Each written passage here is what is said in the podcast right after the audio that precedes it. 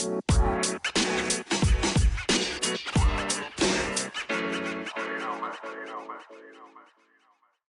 and welcome to Ladies in Red and Arsenal Women's Podcast. My name is Lauren and today we have plenty to talk about. So this episode is coming out a bit later than planned. I'm very sorry about that, but don't worry, we have a lot to cover over the past two weeks the good, the bad, and the ugly. So, what's on the agenda for this week's episode? Well, we have the final developments of the January transfer window, some surprise news, um, some comings and goings for Arsenal, and of course, two WSL games over the past two weekends to go through. Both games were away first against Liverpool and the second against West Ham. So let's start with the good. Let's start with that game against Liverpool.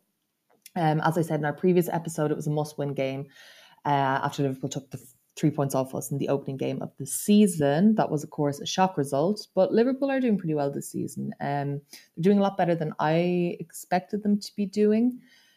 That being said, in a WSL title race, you can't really be losing that many games, and especially to non title contenders. Two of our losses prior to this game had come against Liverpool and Spurs, both teams sitting in fifth and sixth, respectively. Uh, so, in allowing another three points to drop against them really wasn't an option. It was uh, Jonas Eidevall's 100th game in charge of the Gunners, and Liverpool were coming in to the game on the back of two massive 5 1 defeats at the hand of at the hands, excuse me, of Manchester City and Chelsea. So let's have a look at our starting 11 on the day. We had Zinsberger in goal, back four of uh, Emily Fox, Wubben-Moy, Ilestedt and Katie McCabe. Walti, Pelova, and Miedema were in that midfield trio, with Miedema sitting a bit higher up in that number 10 position. Had Mead on the right, Ford on the left, and Russo through the middle. Now, it's definitely worth noting as well that Leah Williamson started the game uh, on the bench and she was an unused sub throughout the game. The first half was fairly uneventful with Arsenal enjoying almost all of the possession, really. Liverpool were very, very disciplined in defending. Katie McCabe put in a dangerous ball, which curled in very similar manner to her World Cup goal. Uh, it was probably intended as a cross, but it forced the keeper to push it out for a corner. Ford, just before half time, skipped past the defender on the right hand side, sending a very inviting ball in, which caused a bit of commotion in the Liverpool six yard box, but was ultimately also dealt with. The breakthrough came in the 60th minute. Emily Fox carried the ball past three players in her own half, driving well up on the right hand side.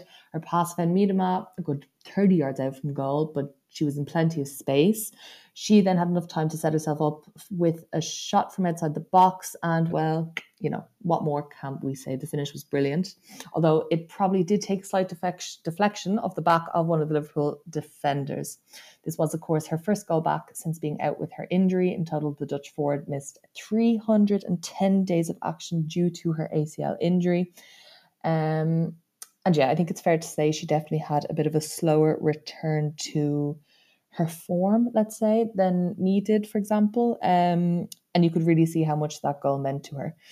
Uh, Post match in an interview, she was smiling and generally looked really, really happy with her performance and goal. She said, It's been a long time coming. I've been feeling really good in training. I've been scoring a lot of goals, but to then do it here, obviously, in the league again, it's a really nice feeling.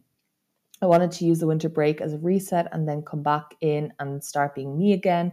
And that's exactly what I've done. I feel better, I'm less scared. And I think in the last couple of games, you can see that I've started creating a lot uh, of things for others. So, yeah, phenomenal goal. Really, really, really is. It's actually been nominated for goal of the month as well.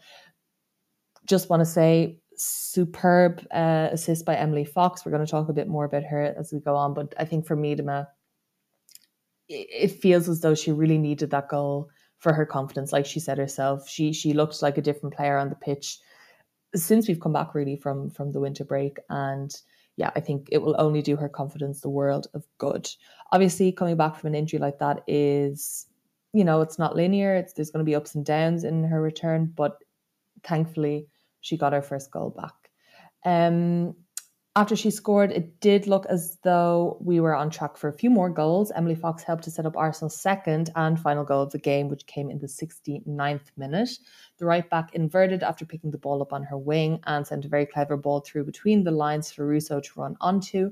She sent the ball across the box for Ford to, to tap it in for her third goal in as many games. After that, while Liverpool did manage to get one chance away, the real threat came from Arsenal, particularly Blackstenius, who was unable to convert any more of the chances that we had. The game ended 2 0 with Fox picking up a very well deserved Player of the Match award on her second WSL start, and Katie McCabe picking up her fifth yellow of the season for time wasting uh, when she was subbed up for Kat, Catley in the 72nd minute it definitely was an unnecessary booking, but it was probably deliberate in order for her to be able for our game against, uh, sorry, for for her to be available for our game against Manchester United, which is in the Emirates, meaning she would miss our game against West Ham. So I think it was tactical, um, because it was a really really bizarre yellow card. It definitely looked deliberate. Anyway, uh, going through some of the stats from that game, Arsenal had 76, seven, sorry, 67% possession, Liverpool 33. Shots we had 14, seven of which were on target. They had five, only one of which was on target. We had nine corners in the game and they had none. So I think overall it was a fairly comprehensive win. Definitely what we needed after that first game out against them at the start of the season. Let's have a look at the other results in the WSL that weekend. Chelsea bet Brighton away 3 0. Manchester United bet Villa 2 1. Everton lost at home to Leicester City. Bristol City also lost at home to West Ham United. They picked up uh, the three points in a 2 1 win over their relegation partner, shall we say. West Ham then had a bit of a bit of a bit of a cushion uh, from the relegation zone on the back of that, and Manchester City bet Spurs away to nil. So looking at the table, then Chelsea sit atop with 31 points. Manchester City with 28 um, and Arsenal with 28, but goal difference, Manchester City sit second. In fourth place, we had uh, United on 21 points, Liverpool and Spurs in fifth and sixth, respectively, both on 18 points. Leicester uh, with 13 points in seventh. Uh, Aston Villa were in eighth with 12 points. Ninth and 10th, we had Everton and Brighton with 11 points both each. West Ham's win against Bristol meant that they were up to 11th place with eight points above Bristol City in that relegation zone in 12th with five points. So yeah, um, kind of rushed through that game there, but it was a comprehensive win for Arsenal. I think there was no real shocks in the league that week. Again, big big result for West Ham United, who obviously were to face Arsenal the week after. We're going to talk about that game in a lot more detail, but um, yeah, I think comprehensive win against Liverpool. Great to see. Great to see Miedema coming back into her best, shall we say. Um, and one other thing as well is Emily Fox. She's been stellar since signing. So let's move on to some of the final business in the transfer window, shall I say? I was obviously um, a little bit naive when I said that would be it, that we wouldn't see any more players coming in or leaving. How wrong I was. So, starting with the players who came in, or rather the player who came in, we're talking about Sarah Bouhaddi. And um, despite Zinsberger's contract extensions, which many, including myself, saw as a definitive sign that Arsenal would not be looking for another keeper in this or in the following transfer window. French goalkeeper Sarah Bouhaddi is signed on a short term deal until the end of the season. The 37 year old, who is a free agent, is set to provide some healthy competition and hopefully some very invaluable experience for our goalkeeping pair of Zinsberger and D'Angelo. Speaking about joining Arsenal, she said, "I'm delighted to be joining Arsenal to become part of this great club. Arsenal has had uh, has so much history across both the men's and women's teams, and I've always admired the club. I can't wait to get started now." Bouhaddi spent 13 years in total at Lyon and just listened to some of the incredible, incredible um, honors that she's won. So in total, there was 27 major honors. That includes 11 French league titles, eight Women's Champions Leagues, and eight French domestic cups, so Coupe de France Feminine. I hope I'm pronouncing that right. Um, she was named the IFFHS World's Best Women's Goalkeeper from 2016 to 2018 and the best FIFA goalkeeper in 2020. After her Lyon stint, she played for Paris Saint Germain in the 2022 23 season. So, yeah, um, like I said, she came as a free tra- uh, free agent, so she wasn't with the club at the start of the season. That being said, um, look, she's definitely not a long term solution. We know that, um, which I think a lot of us would have been hoping for. Her signing does bring a much needed injection of value, valuable experience into the club, however, especially given the struggles that we face in that position throughout the season. I mean, it hasn't been, it's been no secret really that we've been struggling in the goalkeeper department. The question for me arises whether it would have been better to opt for a younger goalkeeper, you know, develop a young goalkeeper as a long term solution. I'm not really sure about that. Um, alternatively, of course, we could have gone all out for an established goalkeeper like Mary Earps or Ellie Roebuck, who seem poised to leave United and City respectively. Um, I think that could have been a much better move personally, but nevertheless, I think Bouhaddi is going to bring in, like I said many, many times, a lot of really, really great experience, and hopefully she's going to help Zinsberger get her get her confidence back in goal. Um, it's definitely a balancing act of immediate needs and long term planning, and I think, like I said, it, it does seem very unlikely that we're going to get Mary Earps in now. So I think this was the short term solution in order to get a bit more confidence into our back line to be able to use the experience that that um Bouhaddi is going to bring. Would love to see her start in a few games. I was quite surprised to see that she hadn't she hasn't even been on the well she hadn't excuse me there's only been one game since um since we signed her which was the West Ham game but she wasn't on the bench there. I think it's very likely that we're going to see her in our Conti Cup tie against the London City Lionesses, for example, even on the bench. Um, because I just feel as though really th- there's not much we can lose in the goalkeeping department this season. So why not take a chance? Why not use it? Obviously, it's not ideal. She hasn't been with the club for the start of the season, but she has a wealth of experience there that I think we could really rely on and use, particularly coming into the crunch end of the season. And um, yeah, when we get to that West Ham game, you're going to see that reoccurring issues are coming up again. So yeah, I think it was an interesting signing for sure. I hope we can really, really utilize her, utilize her experience, and I hope she does get featured in a few games. Um, in addition to players coming in, we also saw another player leave. That was, of course, Jen Beattie, devastating on February the 2nd. We thought, you know, we'd escaped all the drama of the transfer window with our hearts intact, but then the rumours came flooding in that Beattie would be leaving Arsenal, and later that day it was confirmed. A statement on the Arsenal website reads Jen departs with our deepest respect and gratitude for over eight years of service 32 year old first joined in 2009, winning one league title and two FA Cups two League Cups as well before moving to Montpellier, Man City, and Melbourne City. Jen returned to North London in 2019 and has been an integral part of our club ever since. Jen brought great experience, leadership throughout the second spell, and helped us to win the League Cup in the 22-23 season. She also played a key role in our UEFA Women's Champions League run last year, winning player of the match in the first leg of the semi-final against Wolfsburg in Germany before scoring in front of a sold-out Emirates Stadium crowd as we narrowly missed out on a spot in the final. Jen successfully overcame breast cancer in 2020 and was later presented with the BBC Sports Personality of the Year Helen Rollason Award for outstanding achievements in the face of adversity. She was also awarded an MBE in the New Year Honours List 2023 for service to football and charity. In total, Jen made 166 appearances for us, scoring 33 goals along the way. So Jen is off to join Bay FC in the NWSL, that is Bay Football Club, which is an expansion team, and 2024 will actually be their first season. So Beattie was not the only player that they were able to attract from Europe before going into their inaugural season, but uh, um, from Barcelona also joined them. She uh, had actually played for Arsenal during the 16-17 season. The Nigerian striker is ar- arguably the best African female player of all time and one of the best strikers in the world, undoubtedly.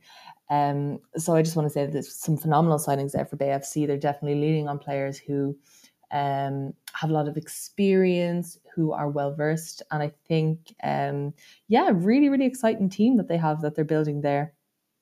Um, and of course, I definitely look forward to seeing Beattie playing up top with Oshoala if they need a, a late minute winner. But um, the only thing I can say there is absolutely devastating to see her go. I think it makes sense with um, Williamson coming back from injury.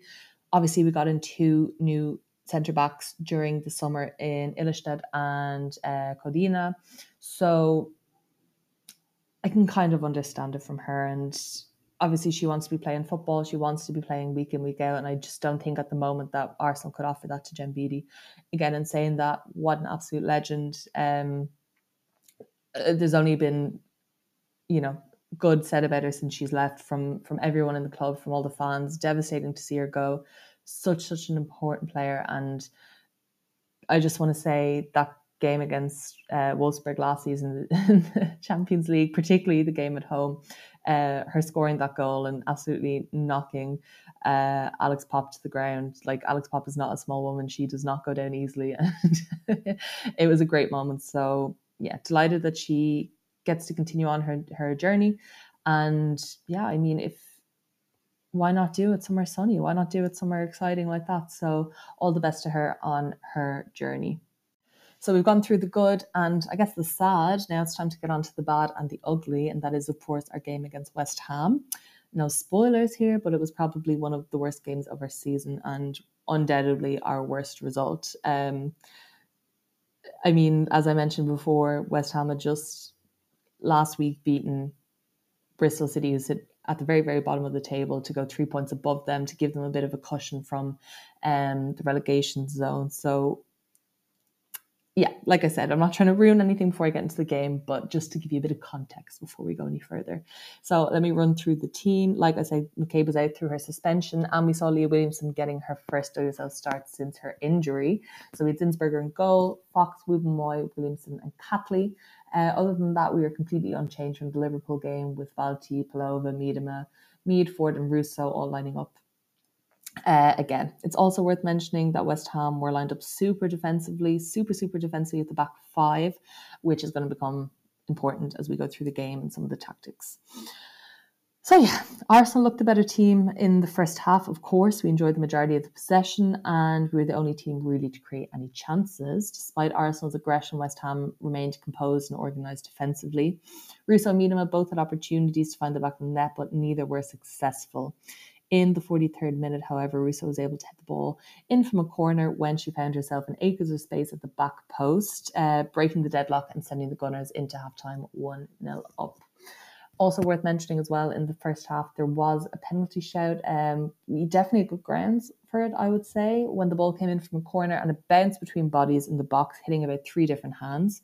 It was waved off by the ref, who one either didn't see it or two felt that there was little ground to award it on given how tightly packed the space was. I don't know. I personally would have said, had we have had VAR, had we had that checked, you know, uh, it was of course a very tight space. The hands were near the body, but hitting three hands, eh, for me, it's not really excusable, and I think that should have been checked, and a penalty should have been awarded there. Second half came and Leah Williamson did come off at the start of the half, making way for Ilestedt. I think it was probably a tactical move. Uh, there was no talk of her being injured or anything, so I think it was just to give her, you know, her first start. Personally, I think that was where the the wheels kind of came off. Um, for us, shall I say, West Ham came out fighting in the second half, and in the 50th minute, they were awarded a penalty for foul by Catley, who was wrong sided by the attacker. Now, there was no question that it was a foul. However, did it happen in the box or was it slightly outside? It was hard to see. And again, it would have been a decision that would have benefited from a VAR intervention. Regardless, the penalty was taken and scored, leveling things up once again. Um, yeah, West Ham only had to wait about eight minutes then before they went ahead for the first time in the match. They were awarded a free kick in Arsenal's half. It was a decent delivery. I'll give them that into the box. But Zinsberger was first to get there, well off her line. Rather than catching it, however, she just punched it out. It was a pretty pathetic punch. Um, it didn't even get out out of the Arsenal box. Um, and it fell straight into the path of Cissoko, who fired it into the top corner. Now, it was no denying it was a very good finish, but again, another big, big error by the keeper to cost us a goal, and in this case, to cost us three points. Well, am I going to blame the keeper? Am I going to blame the attackers? That's another thing. Uh, we had a flurry of chances shortly after the host went ahead. Mead, Mead, and Pelova came off for Blackstenius, Lacasse, and Cooney Cross. I felt like, yeah, I just felt like it wasn't the best decision because Miedema had had some of the best chances, particularly in the first half, and Mead looked as though she was starting to break down their defensive lines a bit, you know, quite well too. Um, a few chances came then after that, but really there was nothing, you know, a few chances from Russo Lacasse looked pretty good when she came on, but there was nothing definitive that would have won us the game, obviously. Um, so just how did Arsenal lose? Why did Arsenal lose would be my question. And I have a bit of a theory that a problem of Arsenal's is underestimating their opponents. Um, it's Arsenal's third loss, third loss in the WSL this season. No team who has lost three games has ever gone on to lift the trophy at the end of the campaign. So, does this mean that our WSL dream is over for this season? When we look at the teams that Arsenal have lost against, we see they're not title rivals, like I mentioned earlier. Um, the mid-table teams, and in this case, the team hovering just above relegation. So, is there an element of Arsenal underestimating their opponents? maybe that game against Liverpool at the start of the season was a bit of an outlier. You know, we did see in our preseason Champions League qualifiers that the team was struggling post World Cup and with the new additions. So I think, you know, maybe in the Liverpool game, it was a similar case of the team trying to gel together, um, a bit of fatigue from from a very busy summer of international duties as well. Our loss to Spurs came just before Christmas, having barely beaten them in the Conti Cup a week before. And this loss against West Ham seems to be a case of, to me, not really respecting the opposition enough and just expecting to win. I'm going to talk about Arsenal's inability to adapt to the opposition's tactics in just a moment. But even in games that Arsenal have struggled to come you know, they've they've struggled to get the win in, but they have got the win in. There's been a lot of games where it's come right down to the wire, and we were lucky in a sense to get the wins. You know, thinking back to games like Villa or Bristol in the first half of the season, um, but this game, this this West Ham game, is a perfect example of just how and why we weren't able to rely on luck and rely on quality to do that going back to the point of underestimating our opposition, um, when you look at how we performed against our title contenders or teams who were being spoken about about being there thereabouts at the start of the season, we drew against Manchester uh, Manchester United away in the second game of the season. That was, of course, a late equaliser from Lacasse, but we did come away with one point in that. We bet City two one at home, and of course that comprehensive win against Chelsea, uh, where we bet them four one at the Emirates. So I do fear there's some games that we're going into where we're a little bit too confident, cocky maybe, and maybe that's coming back to bite us. And in all games that we've lost, we've only lost by a one goal margin, but still, it's not enough. We need to take the chances um, that we get. And as I said, I want to talk a little bit about our strategic struggle against the low block. So I think that's another thing that we have to, to consider. The teams that we've beaten, so the title contenders, shall we call them, they play very openly. They play, they stick to their their game plan, shall we say. Whereas teams who play maybe don't have as much quality as Arsenal do, let's put it that way, are going to be more defensive. They're going to play with the low block um, when they come up come up against us. It's been a reoccurring issue this season, in my opinion, and Arsenal's inability to deal with or adapt to playing against low block has really, really, really put us in some sticky situations. West Ham were an example of a team who played extremely tightly and compact with 10 players behind the ball. And it seemed just whenever Arsenal were attacking that they were completely, completely um, out of space. There was no space for them to really run into to create things that being said, um, you know, there is ways to deal with that. Quick passes, movement off the ball, creating space, making the most of set pieces. And we did absolutely none of that in this game, apart from that one goal that we got from Russo, really. The players were slow in the transition. Um, there was no overlapping on the wings. There was no movement of the ball to really create any space or options for the players with the ball. And there was no adapting to different formation or plan when it proved that it wasn't working. So yeah, I feel like this is more of an ongoing issue rather one rather than one that's specific to this game. That being said, in this game, we weren't able to overcome a team who were barely hanging on above relegation spot, and that's what hurts the most. That's why it really is the eye opener for me.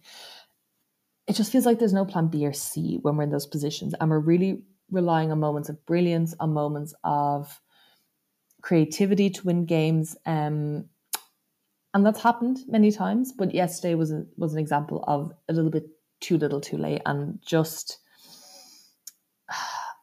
it was a frustrating watch. Let me put it that way. There was no player really looked like they wanted to win it. There was no there was no sense of leadership. I think Katie McCabe was absolutely missed in that game. Leah Williamson in the first half did well. She communicated. It just it was a very frustrating 90 minutes of football so yeah, I don't know. I do think Arsenal have the quality to win most games, even when teams play with the low block. But yesterday just seemed like a game, or not yesterday, it was a few days ago. it seemed like a game where we just ran out of steam, we ran out of ideas, and we were just waiting on someone to have a moment of brilliance, have a moment of excellence. We did waste a lot of chances as well, but I don't know. That's why I, I kind of fear questioning Zinsberger. Did she really cost us the game, or was it Russo, Miedema not taking their chances? To be honest, I think it's you know you can't pick individual players. It's it's a team that goes out there at the end of the day, and I think management needs to be questioned as well. Why do we stick to a game plan that's clearly not working when it can be adapted mid game? We've seen other teams do it, so why can't we? Where does that leave us? Well, let's have a look at the other results from the weekend. Um, on Friday, Aston Villa and Bristol drew 2 2. Not a bad result for Bristol, picking up a vital point in their relegation battle. Um, United bet Brighton 2 0. Obviously, we had the West Ham Arsenal game. West Ham won 2 1 in that. City, Leicester City won um, 2 0. Liverpool and Spurs, that was a 1 1 draw. Again, that's really tight there, fifth and sixth spot there. Both teams are fighting, probably looking to push for Champions League football next year. And Chelsea were 3 0 victors over Everton. So, how is the table looking now? Well, there's been a significant change, obviously, with Arsenal dropping points, not so much in positions, but in terms of points. Um, there, so Chelsea are top with 34 points, City second with 31, Arsenal now third with 28, United in fourth with 24, Liverpool fifth, uh, Spurs six, both on 19 points. Leicester City are then in seventh, Aston Villa in eighth, West Ham ninth, thanks to their victory that's brought them up from 11th. So Everton fall down 10th, Brighton are in 11th, and Bristol City are in 12th. Arsenal are now six points behind leaders Chelsea. It's a lot of ground to cover. I'm not going to lie. Of course, we can beat them when we go and play them away. It's, we have a good chance there, but we are relying on another team to beat them also. And Chelsea are on a phenomenal run of form. It's obviously Emma Hayes' last season. I think there's a lot of emotion there they will be trying to go on and push for the title. At the moment, our best bet is, of course, City, who are in second. They are currently three points ahead of Arsenal, and I believe they are playing this weekend, if I'm not mistaken. As a neutral, it's a super exciting season, just not for the top teams, but like completely throughout the league. Um, some really exciting battles, as I mentioned there. Liverpool Spurs are neck and neck. And then from seventh all the way to 11th, there's only two points separating the sides, which is insane. Bristol City sit five points behind 11th and are currently in the relegation zone, as I mentioned. I do think it's going to be hard for them to get to get out of that position. Um, but that being said, it's not impossible. It's definitely not impossible. Um, given how things are shaping up, and I think, as I mentioned, you know, they're they're only five points behind 11th place, but up to 9th place as well. So West Ham, Everton, Bright, uh, Bristol, sorry, Brighton. Bristol are 12. So West Ham, Everton, and Brighton are then 9th to 11th, and they are only five points ahead. So everything can change still, of course. Um, I do think Bristol do have a very difficult uphill battle against them, though. So, what is coming up for Arsenal? Getting back to us. It's a tough run of games, I'm not going to lie. So, tonight, so I'm recording this on 7th of February we do have our um, Conti Cup knockout stage game against London City Lionesses. Uh, we also have the FA Cup then next weekend. Arsenal take on Manchester City at home. I think that's going to be a very telling game for the rest of the season. It's a crucial game. Obviously, it's, an, it's a nasty run to have, but uh, sorry, a nasty game to have so early on, but you have to face them at some stage and why not face them now? Then in the Super League, we have Manchester United at home, international break, and then we have Spurs at home and then Chelsea away. Really tough run for our next five games, absolutely. Um, am I worried? To be honest, I wouldn't say I am. It is undeniably a really difficult run, a very, very difficult run of games. Um, we do have the international break in the middle as well, so hopefully we don't pick up any injuries there. Generally speaking, though, these are the type of games that Arsenal can perform well in. Um, even going up against Spurs, I think they're going to have a bit of a drive in them from dropping points in the first half of the season. Um, I think on City Lionesses as well, it's going to be an interesting game. Hopefully, we get a bit of rotation in that game. But I think you know, given the fact that they're champion championship side, that we should be able to get the win there. But who knows? Honestly, who knows? These games are 100% a great opportunity to save the season. It sounds a little bit dramatic, but it's crunch time now. We cannot afford to lose any more games, and we have to try and put a dent in, in Chelsea's run, in City's run when we come up against them. That's later in, in the season in the league. But you know, if we knock them out of the cup, then hopefully it knocks their confidence a bit as well. Um, yeah, like I said, it's it's going to be difficult. We definitely have our work cut out for us, and it's going to require a lot of a lot of discipline and taking chances when they come, and that's not just goalkeeping. It's also our attacking players who need to take chances, need to be a bit more clinical because I think as much as we complain about our defensive line, as much as we complain about the defensive errors that have been made this season, we have wasted an awful lot of opportunities going forward, and that needs to be addressed as well. So yeah, hopefully that's not too negative uh, uh, a, note to end on. Um, overall, it doesn't it doesn't feel great, but nothing's over until it's over. We still have a chance in WSL. It's an incredibly open season this year. Maybe this is going to be the first time that a team who's lost three games goes on to win it. I don't know. Looking unlikely, but as long as we can keep our heads and keep pushing, and I think if it does get to the point where it seems unrealistic, we have to go push for second place. We have to try and ensure that we're in the easiest route to Champions League football as as possible next season. And look, we're still in all our domestic cups. Um, yeah, it's not the end of the world. Let's try and stay positive there. So next week we will be covering, of course, the two cup games, which would be um, London City Lionesses in the Conti Cup and the game against Manchester City. Yeah, I think that's about all that we have to talk about today. I hope you enjoyed this episode. As always, if you did, please like it, please subscribe, please do whatever you need to do to keep this going. I'm really sorry if this was a bit off. I am battling the flu today, so hopefully it isn't too crazy. Hopefully this is comprehensive as well. Um, and thank you very much for listening to my rant about Arsenal's inability to break down the low block because really it does give me nightmares. But let's stay positive, let's stay happy, and yeah, see you all again next week. Thank you so much for listening. Bye.